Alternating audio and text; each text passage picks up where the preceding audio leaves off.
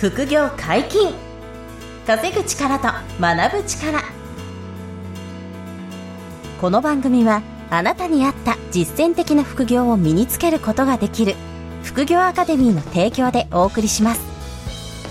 副業専門家の小林がさまざまなゲストを迎え副業や話題のニュースなどについてお話をしていきます。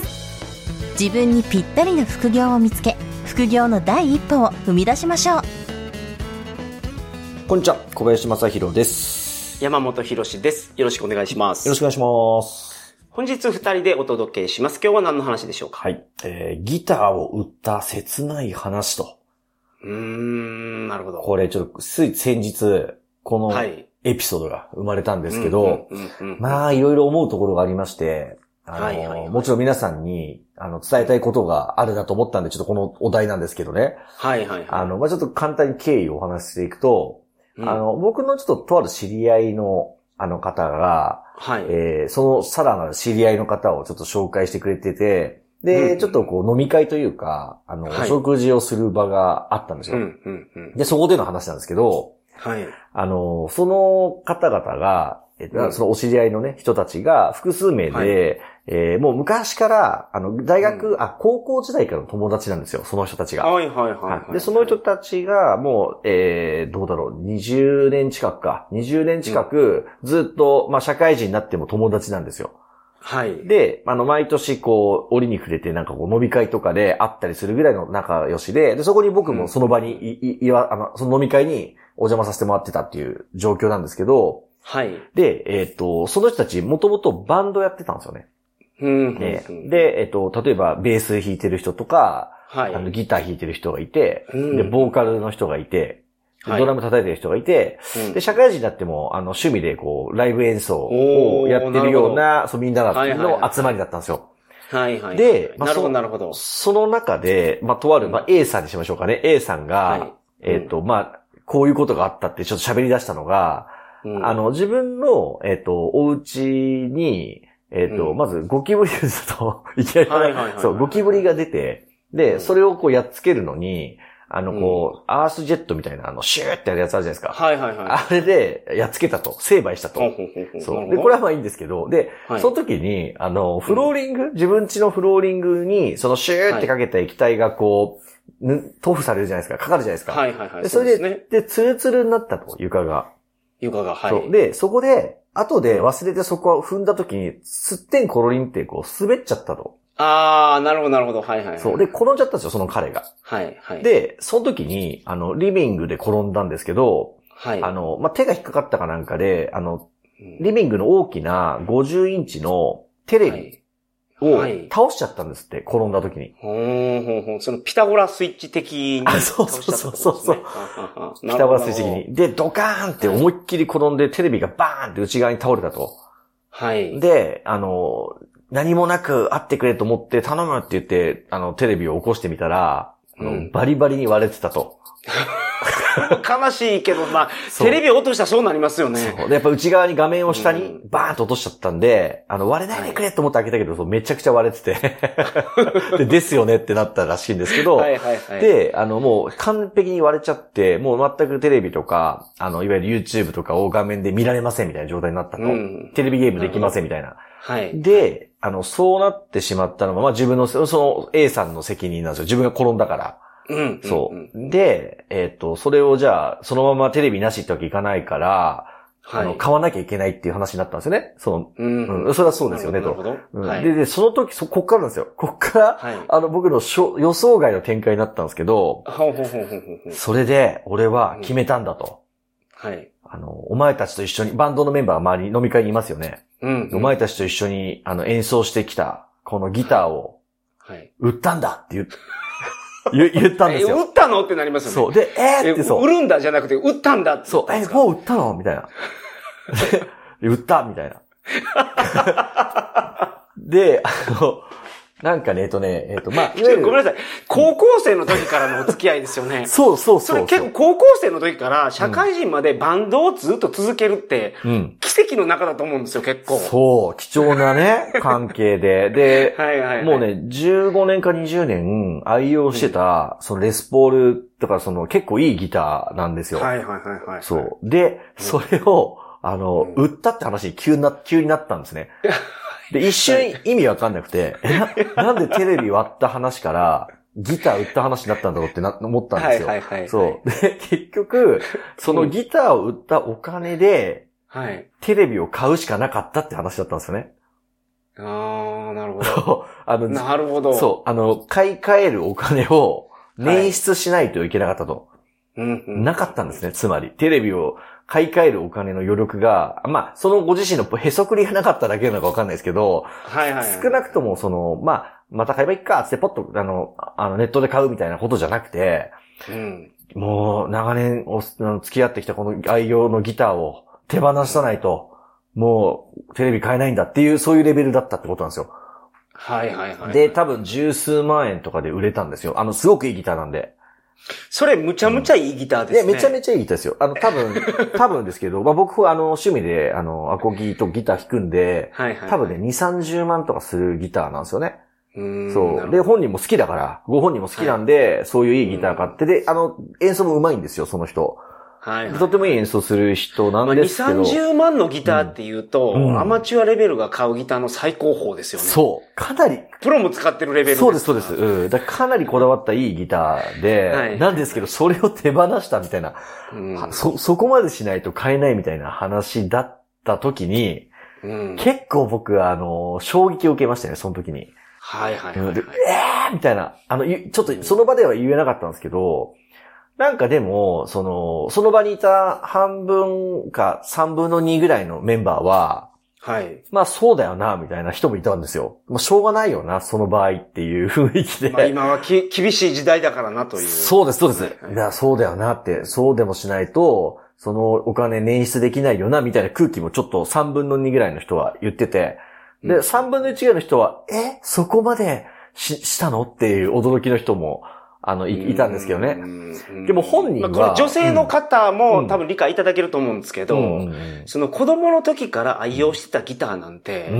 宝物中の宝物なんで、そうなんですよ。その、それを手放すっていうのは、そう。その、まあ、うんそこにいたのは男性だけだと思うんですけど、本当に、え、え、どどういうことなのっていうことがお起こるような話なんですよ、これって。そうなんですよ。あの、女性の方だと確かにそう、今山本さんがね、おあの、補足してくださって助かりますけど、結構大事なんですよ、僕からしても。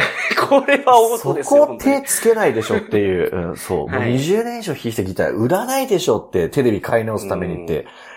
そう、車を売るとかとはちょっとレベルが違う問題ですもん、ギターを売るっていうのやー、は。ま、ちょっとまた違った、ねやっぱりこだわりとか思い入れとか含めて、なかなか手放さないと思うんで、だって20年持ってたんで、その人も。はい。それを手放したっていうのが結構驚きで、うんでもやっぱり、あの、その人の、あの、状況を聞くと、あの、えっ、と、まあ、サラリーマンの方なんですよね。その人、A さんが。で、うん奥さんがいて、で、子供が2人いるんですよ。うん。で、4人家族で、で、えっと、子供が中学校とか高校までなってきてて、あの、ちょっと塾代とかも確かにすごくかかってきて、もはいうめちゃくちゃ塾代もかかるし、あの、いろんな、あの、その他のスポーツとか部活の方での合宿の費用とか、いろいろこう出るお金も多い中で、あの、結構やっぱり厳しいと。まあでも年収もね、その方結構低くないんですよ。700万ぐらいって言ってたかな、確か。ぐらいある方なんですよで、決してあの、まあ、日本人の平均年収からしたら全然上の人人なんですけど、まあ、それでも結局、その、自分が、あの、えっと、ゴキブリやっつけた後に。転んじゃってテレビ倒したら、それ買い直すののに、あの、その、入り用だとお金が、お金がなくて、うん入り用だからって言って、そのギター売ったって話だったんで、うん。うわーと思ったんですよ。これが、あの、こういうことも今、日本では起こってるんだなと。うん。だから自分の自由に使えるその予算っていうか、可処分所得みたいなのがまあほぼないとはい。いう中での、その、えっと、ギター売る作戦になっちゃったみたいな感じなんですよね。ねだからそれは、すごい、こう、驚きっていうか衝撃だったんですけど、はい。まあでも、やっぱり、りもったいないなって思ったっていう話なんですよ。ちょっと皆さんに今日リスナーの人にこれを伝えたいのは、うんあのうんうんその人って、あの、なんて言うんでしょう、しん普通に優秀な方なんですよ。その、はい。会社での仕事っぷりとか、まあ、あの、ご年収も高いですし、うん全然できる人なんですよ。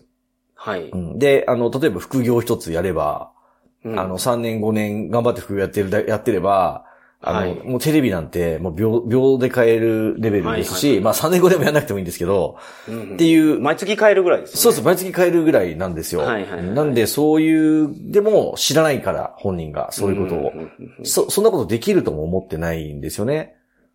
だからそれで結局、あの、なんでしょう、今現状は少しこうお金に苦しいみたいな状態になってるんで、あの、一つ手を打つだけで、あの、全然違うのになーっていうふうに思う、思うわけですよ。う。うんん。あの、そうね、だから40代か。その人40代ですけど、はい。で、今からでも全然その人も遅くなくて、うんあの、すすぐ動き出せばいいのになって、こう、話聞きながら思ってるんですけど、あの、はいやっぱりいきなりそういう話僕はできないじゃないですか。僕がそんな話しても、そう、何こいつみたいな、怪しいな、みたいはいはいはいはいな、なるじゃないですか、また。はいでだから、全くそういうことも僕も言えないんですよ、その場で。うん。だからなんか、歯歯がゆいなって思って。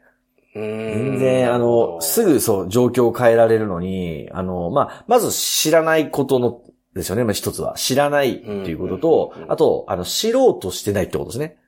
うん。うん、知ろうというアクションがない。で、あと、その、うん、自分にそういう可能性があることを、なんて言うんだろうな、検討もしないっていううか、今の自分の生き方以外はないもんだと思ってるんですよね。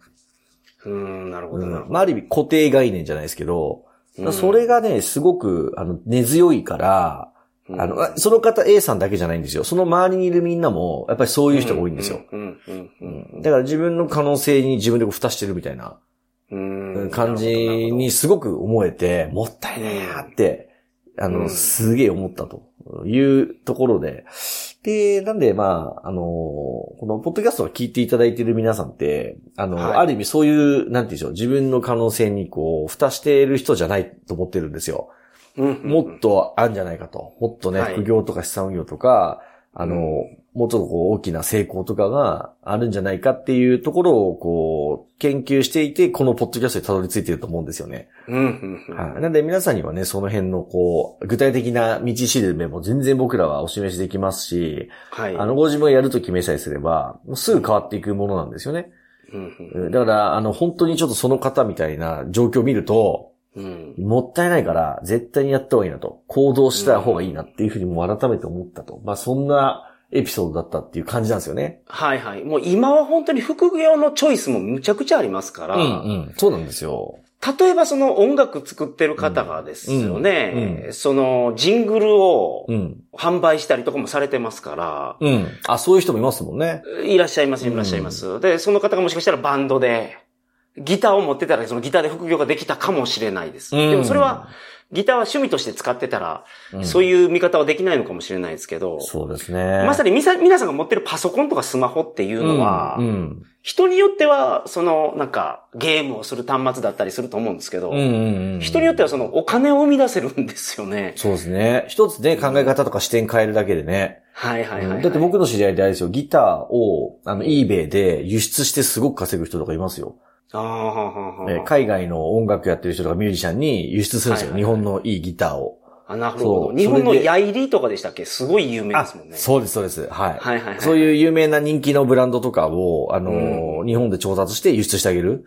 なるほど。それだけでも何百万を毎月売り上げてて、で、はいはいはいまあ輸出の場合消費税還付っていうのもあるんで、消費税返ってくるんですよね。10%。そうですよね。はいはいはい。そう。だからすごい稼ぎやすかったりなんで、まあ同じギターをね、こう触る、関わる人でも、はいはいそうはいうふうにこうビジネスにする人もいるから、まあ例えばそういう、あの、ひ一つのいい例ですよね。うん、うん、うん。いや、まあやっぱり考え方とか、その捉え方、あとはい自分の動き方次第で、あの、ものすごい違ってくんなっていうね、ところですよね、とにかく。。うんうん。うん、うんなるほど。とはいえ、その皆さん何をしたらいいかわからないという方がうんたくさんいらっしゃって、ですねこの番組にたどり着いていただいてると思うんですよ。うん。うん。で、副業アカデミーはですね、もう副業のラインナップがたくさん揃ってて、その中でさらに、えーと無料セミナーもあるので、うん。まずはこちらを見ていただくっていうのがおすすめです。あ、じゃあます。そうなんです。まあ、あの、うんホームページ見ていただくと、あの、セミナースケジュールっていうのは、あの、グローバルメニューにありますので、そこをはいクリックしていただくと、あの、直近のスケジュールがバーッと出てきます。うん。で、あの、特に、あの、カテゴリーを絞りたい場合はですね、あの、選択ができるですね、物販とか、株とか不動産とか、暗号資産、仮想通貨とかカテゴリー選ぶと、それだけで、あの、スケジュールまた相当かけられるので、で、ご興味あるもので、あの、オンラインセミナーも、対面セミナーも今どちらもやってますんで、全部無基本無料なので、ぜひそちらでご覧いただいて、あ、自分にこうぴったりだなっていう副業とか、資産運用見つかれば、あの、始めていただければ、我々はそれをサポートするのがとても得意なので、はいいつでもご相談いただければなと思ってますと。そんな感じですね。皆様どうぞよろしくお願いします。本日もお疲れ様はい、ありでした。がとうございまし副業解禁稼ぐ力と学ぶ力、そろそろお別れのお時間です。お相手はた。小林正宏と。山本博史でした。さようなら。さよなら。ここまでお聞きいただきありがとうございました小林が学長を務める副業アカデミーでは無料オンラインセミナーを開催しています様々な副業について初心者の方にも分かりやすく説明しておりますので安心してご参加ください詳しくは副業アカデミーで検索ください